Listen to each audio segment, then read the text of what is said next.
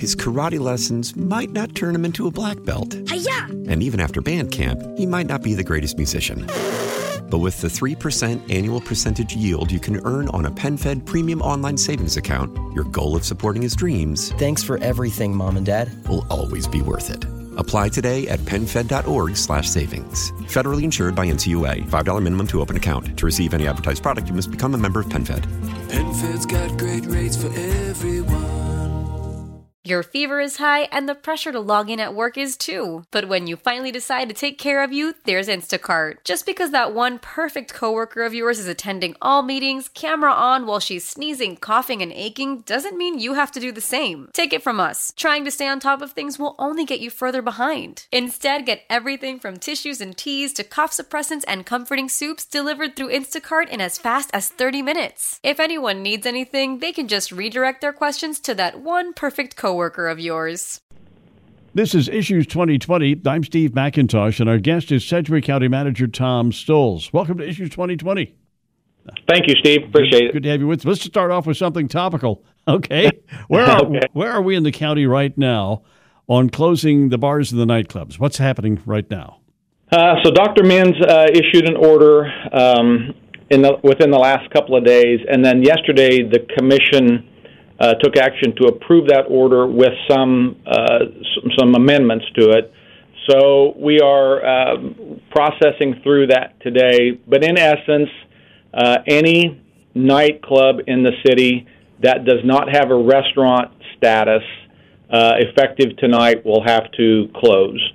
Uh, those that have restaurant status will be allowed to uh, stay open, and one of the amendments that the commission made yesterday was to allow them to stay open uh, un- until 2 a.m. if that's what they chose to do. Uh, Dr. Minns had in his order originally that they were to close at midnight. So uh, we're processing through that today. We're getting a list of all of those entities who, by his order, will have to close uh, and and who can uh, remain open. And we are working with the city of Wichita on the, on their licensing uh, information so that we can give proper notification to all those businesses.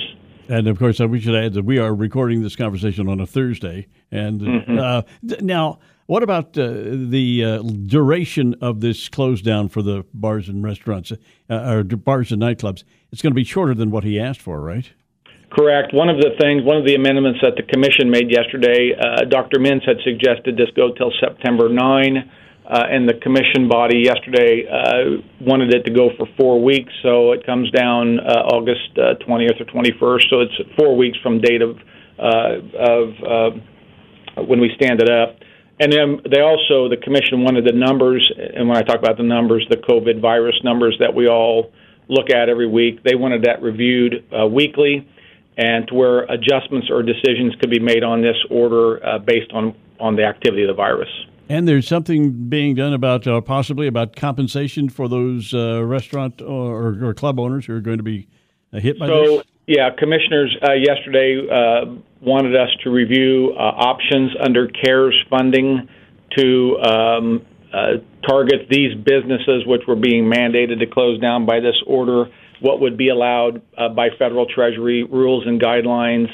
Uh, and we'll bring it back to them after analysis. We'll bring it back to them uh, uh, next Wednesday at our next BOCC meeting and give them uh, options of what is allowed and what is not allowed, and, and they'll make a decision based on that. Now, uh, how are you personally dealing with this COVID pandemic?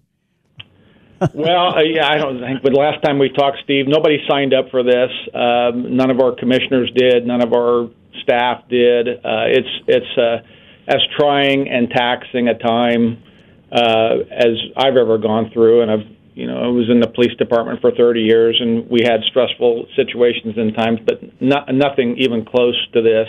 So it's it's trying and taxing on all of us. Um, and when people get tried and taxed, they they they're a little shorter fuse on them. Uh, they're a little bit crankier, uh, and it's just every day is a battle to uh, reaffirm that we all need to try to be kind to one another, get along, and be patient with one another, recognizing that. Um, like the health department, uh, uh, emergency management, th- those those entities are overtaxed right now. They're just overrun with the amount of business that this virus is bringing in the door.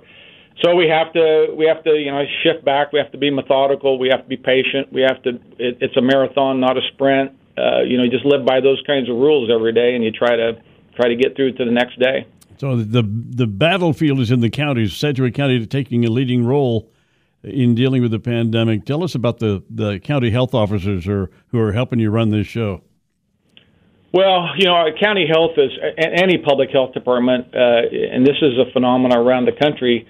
You know, nobody really even knows they exist until you need them, uh, until there's a measles outbreak or a mumps outbreak, or, or in, in the worst case scenario, which is what we're going through now, basically a pandemic, and not just a state or county or national pandemic, a worldwide uh, pandemic. So uh, you, you try to staff. Uh, you try to staff government staffing at a level which, on an, in a normal time, serves the needs of the people, uh, and that way you have the minimum amount of government, the minimum amount of expense for uh, taxpayers to shoulder, and, and that's how you you go through your budget years. Well, when something like this all of a sudden happens, and this thing hit us like a tsunami back in in uh, you know February and March, uh, I think uh, if anybody wants to go out and say that they predicted exactly how this was going to go, I, I think they're being disingenuous. We really were uh, stunned by how fast this moved, the breadth and scope, and the psychology of how this affected our country. And now all of a sudden, the health department is in a laser target of this thing and you, you try to you, you know try to move the needle on the fly. So we try to add staff. We try to um, in, uh, put n- new equipment up there. We're trying to move this on the fly, and it's it's difficult because it's it's you just can't train people up in a day and a half to do the kind of work that they're doing. So what you ask for in the in the stopgap is for your people, your incumbent people, to go above and beyond. Uh, I know people over there who have not had a day off in three months, not a not a single day. Uh, that includes weekends. I I have finance staff here. You you would think that that's what would finance have to do with coronavirus? Well, we're trying to manage and acquire and uh, ascertain equipment and materials and people, and so that it it stresses them. I know finance staff. My CFO has not had a day off in weeks, so it, it the people are, uh, and and they don't do it for the money, Steve. They they do it because they love the community. They do it because they're devoted to their to their craft, and they're doing the best they can. And um, and, and we'll get through this. I, I've I've said many times before. We'll we'll get through it. I think there's some lights at the end of the tunnel that we really need to focus on as we make decisions about how we live the next three four months uh, till the end of the year um, and and and our health staff will be there to to support us. I, I know they will. It seems to me, at least, that the key or one of the keys to this battle is testing. Mm-hmm. Uh, let's talk about that. Is testing adequate right now? No, it's it's not, uh, and that's you know we have struggled in in Kansas uh, and in Sedgwick County with testing since the onset. Uh, you know, the original problem was we couldn't get any commodities. Uh, you know, we were testing 30, 40, 50 people a day if we were lucky. Um, and then as those commodities began to free up, now what's happened is in the last three or four weeks we've seen this spike of infections, uh, and and the system is is borderline overwhelmed, not only on a local level but on a national level. So in in Sedgwick County, uh, when we take a a sample from a citizen uh, we have to ship that. It has to go somewhere. We do not have a local lab capacity in Wichita Sedgwick County to process uh, um, uh, our results. Not not at least in the public health arena. Some of the private offices and maybe the hospitals do, but in the public health arena, we don't have that capacity. So when we ship those to external labs, uh, and we had a, we're doing business with a couple of national labs, uh, and you have the foremost populous states in the country uh, being overrun by this thing right now, uh, the results take longer. And so we're seeing uh, by the time we get people scheduled for a sample, they give a sample, we curry it, they take a number of days to test it, it curries back, and we get results to people.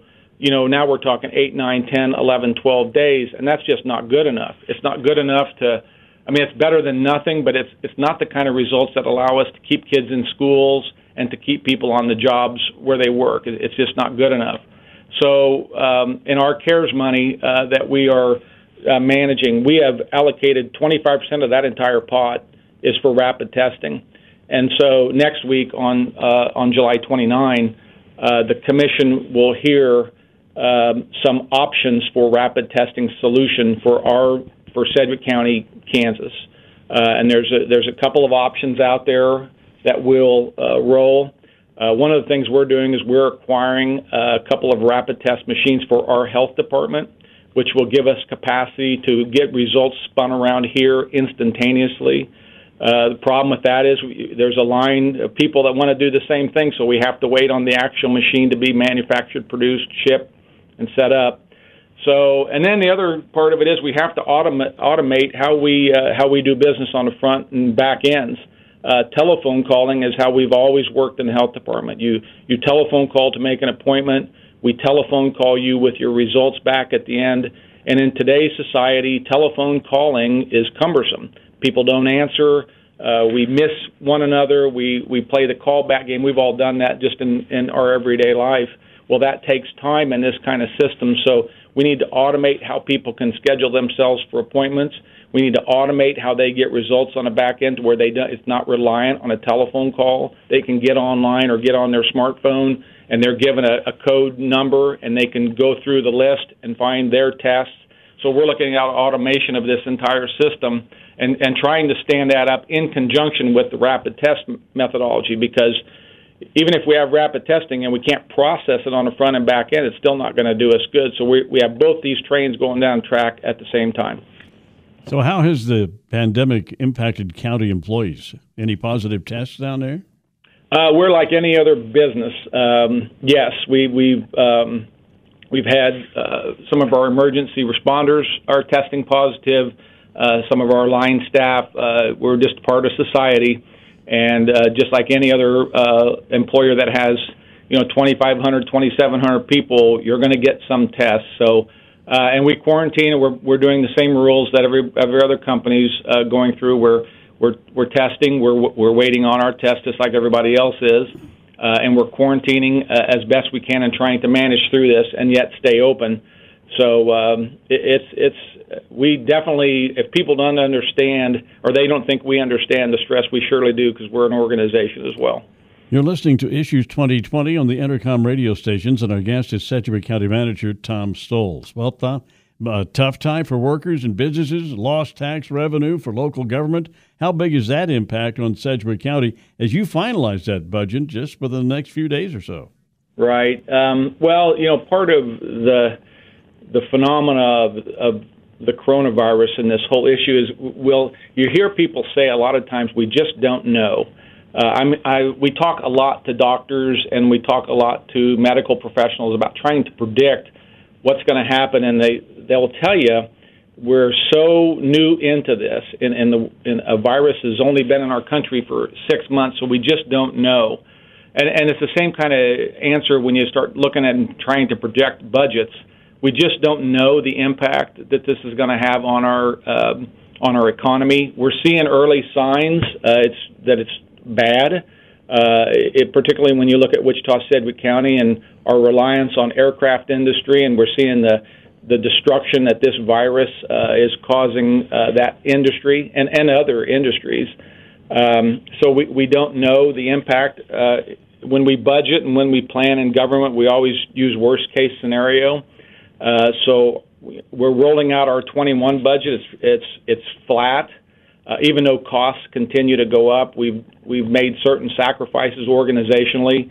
Um, you know, no pay raises for employees and things of those na- of that nature, which doesn't make us special. It just puts us in line with what the rest of the community is going through uh, to try to get through 21, and then we're anticipating a large deficit for 2022. So then you tactically have to have to look at organizationally what services you provide, what can we maybe stop providing, and and begin to cut back on uh, expenses because we know that this is not going to be a one year phenomenon. At least we don't expect it to be. So uh, we're we're being very cautious uh, with expenditures. We're, uh, we're, we're managing very tightly. We're trying to be very lean. Um, city manager and I have talked a lot about is there things we can combine? Is there things we can do more efficiently to save money? uh, and that discussion will go on for months. Uh, but as you know, we live a year at a time, so our 21 budget's um, not terrible. I think we can continue our service provisions as people are accustomed. Uh, same number of EMS workers, same number of fire workers, same amount of road work going on, same kinds of uh, services they are used to when they come into this building or, or that we provide out there. Uh, but 2022 is going to be a challenge, so um, we're having a lot of discussions moving forward.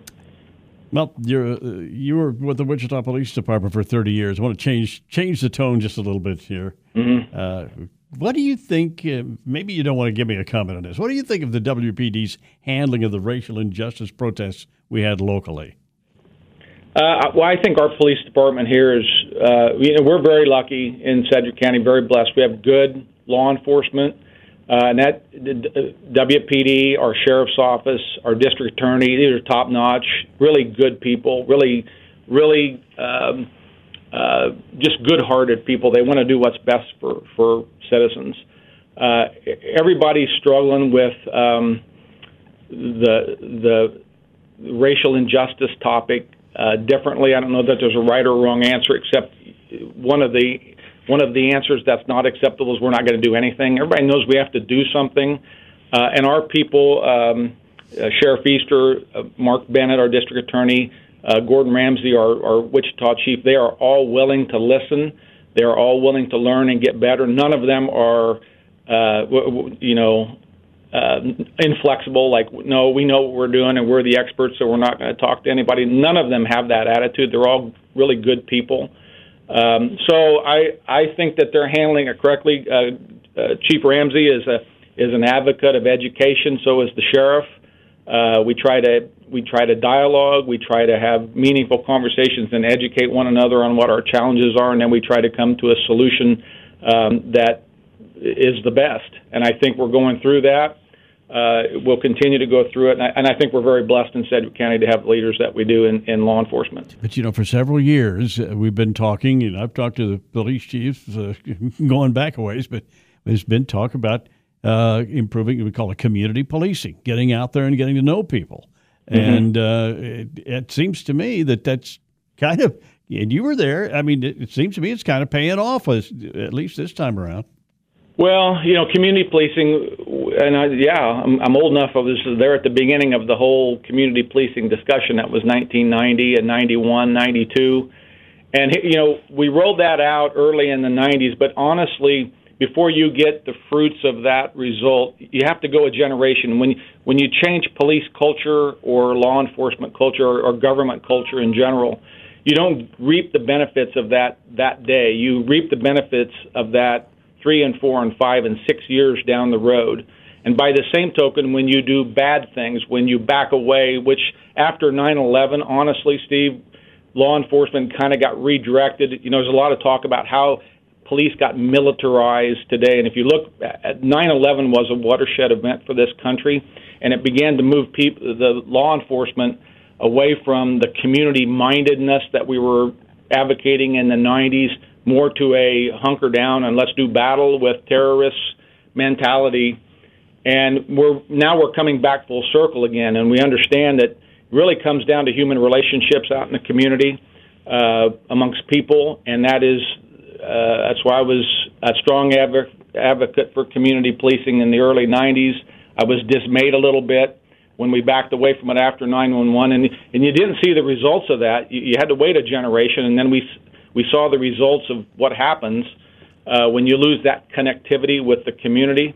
Uh, and now we have to try to get it back. We're aspiring to get it back, and it's going to be a, a long haul because the changes that Chief Ramsay or the sheriff make today, uh, they're not going to realize the benefits of that for a couple, three years. But we have to get going down the right path so that we're not having this exact same conversation in five or ten years, or hopefully in 20 years we, we turn a corner and we and we do what's right. You uh, just gave some, I thought, some excellent perspective on this thing of militarizing the police, getting the big trucks or the, whatever you call these mm-hmm. big tank-looking things out, and putting all the helmets and and yeah, that so that really came about right about 9-11. That makes sense.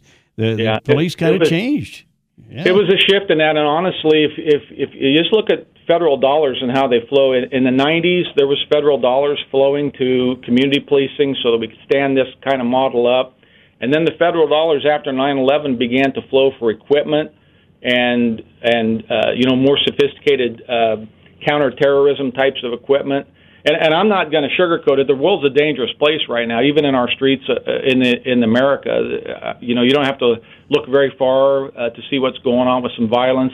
A dangerous place out there, but there is a happy medium between uh, relationships with police officers and their citizens, and the ability to uh, shift gears when something really bad happens or we get a really bad actor uh, within the community. There's a fine line that we have to negotiate there, and that's that's why police work and uh, is so challenging because you have to you have to be able to do both those things uh, well. Are, are we getting adequate training right now for, for the officers? Do you think? Oh, you know, I think the base training is very good. Um, the Kansas Law Enforcement Training Center in Hutch trains uh, the state officers. Uh, WPD and the sheriff have their own academy here. I think our base training is is very good, uh, and I think our community and our our um, ability to work with mental illness and our ability to communicate with all kinds of population pockets, I think that's good training. It can always get better. And then, and I think what we need to do is listen very carefully to the community right now uh, of what they desire and how they want to be policed, because that's what that's what drives the the, the train is uh, not what police chiefs think; it's what their citizens think. And I know Gordon is uh, is a good listener, and his staff is they're good at listening. Uh, and I think they'll improve their training in the future. Uh, the sheriff's wide open to suggestions uh, on how he runs his field crew and how he runs his jail staff. Um, so we need to listen very carefully. We need to make these changes. It needs to be planned and strategized and thought out, and, and then we need to to do what our community wants us to do. Sounds to me like your professional life right now is putting out fires, big fires, constantly. Uh, does that, do, you, do you have any time to think and envision about the future of the county when some of this stuff maybe someday kind of dies down a little bit? Yeah, and that's part of the struggle right now. I'm a and uh, I'm a planner by nature. I like to think one step ahead, and I like to be methodical and meticulous about how we move forward. And when you face crisis every day, which you're describing that exactly correctly, the last three or four months is just basically one one crisis after another. It cuts away from your ability to plan and think rationally about uh, the future. And we need to get back to that. But so you know that's how you end up working 80 hours a week because you have to do some of that yet. Uh, you have to strategize and plan for the future, but it's tough when you're under constant crisis. And you know, I, I, I look forward to the day, and I keep telling people, look forward to the day when uh, they roll these vaxes out, uh, and there's some relief from COVID. Uh, and even though we know that even when they roll vaxes out, uh, we're still going to we're still going to be you know, battling COVID 19. Uh, it's not going to just disappear into the mist. But I look forward to that day when we can at least get back to a more normal operation of, of business in this community. We can get our aircraft flying again. We get people back on planes and traveling because uh, that will that will then allow us to begin to do long-term planning in government and in our business world, uh, like like we all prefer.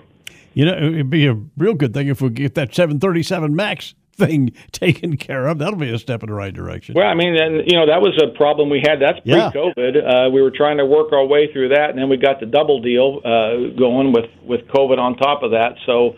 I have a lot of admiration for the aircraft people in this community, and they're trying to battle through this and maintain a, a, a workforce. And uh, it's tough. It's just you know, but when you lose 96 percent of your your flying uh, uh, patrons out there, it's just tough right now for a lot of us, uh, but specifically uh, aircraft and any, any industry that deals with entertainment right now is really struggling. All right. Well, thanks for spending some time with us. And, you know, it, it is kind of hard to, keep our our mood up and day to day dealing with all this. Of course, we just talk about it on the radio, but you actually have to live in the trenches. So, uh, I'd like to just say uh, thank you for all you're doing, and the city and all the government employees are doing to try to keep this thing uh, at least some sanity in this thing. And uh, we appreciate it. Thanks for your. Thanks for your efforts there. All right. Thanks for your time, Steve. Appreciate it. It's always good to talk to you, Tom. And, and I guess you're probably not ready to to retire. Not not while the fight's still going on. Okay. all right. all right. Uh, that's all for this edition of Issues 2020. Our guest this week has been uh, Sedgwick County Manager Tom Stolz talking about all the stuff going on with the pandemic and so forth. And uh, we're going to be back next week, another edition of uh, Issues 2020 next week. And uh, we thank you for listening. I'm Steve McIntosh. His karate lessons might not turn him into a black belt. Hi-ya! And even after band camp, he might not be the greatest musician. But with the 3% annual percentage yield you can earn on a PenFed premium online savings account, your goal of supporting his dreams Thanks for everything, Mom and Dad. will always be worth it. Apply today at penfed.org slash savings. Federally insured by NCUA. $5 minimum to open account. To receive any advertised product, you must become a member of PenFed. PenFed's got great rates for everyone.